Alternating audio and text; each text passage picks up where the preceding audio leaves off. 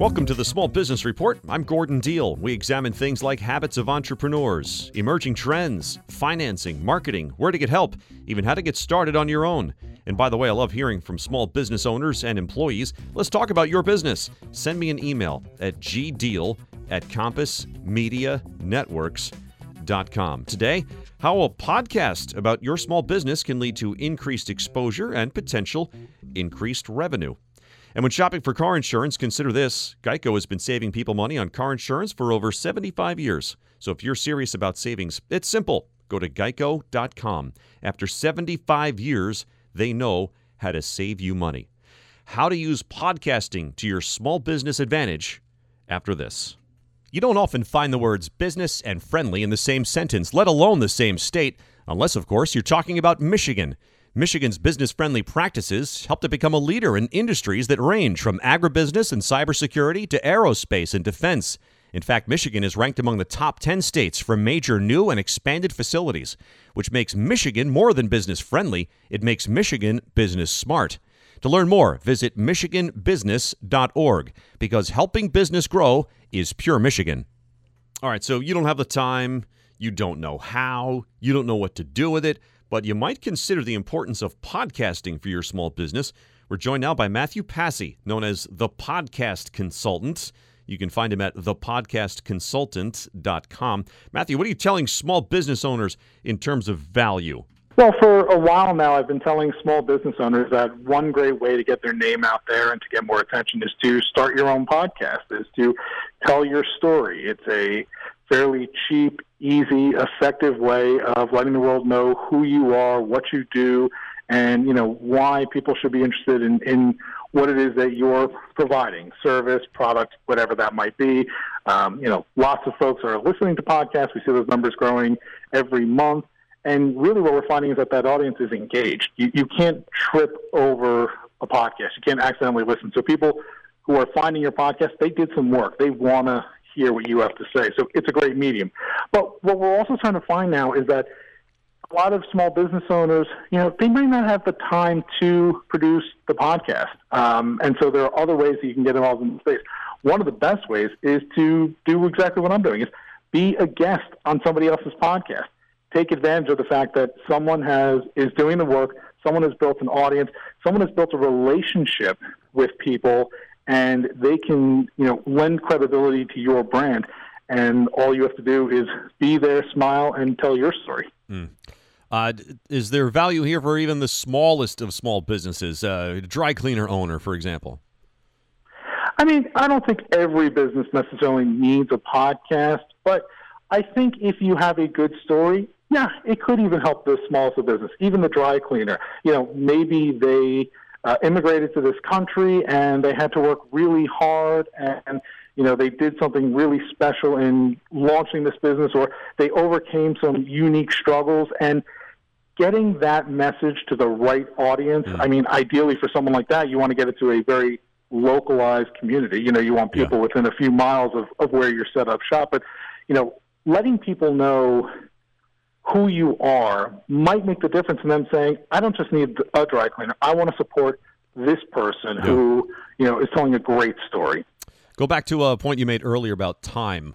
You talk to these folks all the time. Uh, you run into people who, you know, are opening the door and sweeping the floors at the, at the crack of dawn, and they're closing up shop, you know, after the sun goes down, when they say, hey, Matthew, this sounds great, but when am I going to find the time? Uh, how do you how do you sell that? Well, what you try and sell them on is what they can do. I mean, there are now applications out there that literally let you talk into your phone. Uh, you know, it's not going to be highly polished. It's not going to sound like a This Morning with Gordon Deal. It might not sound like, you know, a major media publication. But look, if you have a if you have a smartphone, you can talk into it for thirty seconds, one minute, five minutes, an hour, and you can be published. In fact, with some of these apps now, you don't even have to pay anything anymore to be published and to get yourself on iTunes. Mm-hmm. So, um, you know, if you think your story is going to be a major selling point of getting your name out there and getting you more business, more clients, uh, podcasting is absolutely a great way to do it. And then, you know, of course, if you are want to be more polished and still don't have that time, there are plenty of folks out there who you can just record what you have to say. They'll take care of the rest, and they'll make you sound as if you, you know, just came from a radio studio. Right, right. Um, a point, too, uh, about networking. Explain how you can weave a podcast into your advantage for something like that. Well, so there's two ways to do that. One, as a podcaster, it is a fantastic networking tool. I mean, one of my clients, uh, he... I, I literally think the only reason he started the podcast was because it opened so many doors to him. He's able to, you know, people who he never had the opportunity to have a conversation with. He had no excuse to call them on the phone. Now he's able to say to them, hey, I have this podcast. I'd love to chat with you. And he gets to sit down with them for two, three, four hours at a time. And then the best part is the person he just spoke to who said, oh, that was a lot of fun. They then turn to him and say, now you've got to talk, talk to this person. Yeah. Okay. And all of a sudden, you know, he's, his network is growing. But, you know, that same thing happens. He's got a lot of listeners now who listen to the podcast and they say, oh, I heard your podcast about this. And they reach out and they want to make a point, and he's made a connection there. And, and even as a small business, if you're not producing that podcast, if you are a listener of a podcast that is in your niche, that is in your network, that, you know, makes sense for you, if you're active in that community, you can be part of the discussions, the reactions to a particular episode, and meet other people like you, other people who are talking about the same things. And that's going to give you the opportunity to talk about who you are and what you can do without having to be too salesy. And, you know, you'll build great relationships that way. We're speaking with Matthew Passy. He's known as The Podcast Consultant. You can find him at the podcast consultant dot com. So explain how a, a guy like you helps out in these situations.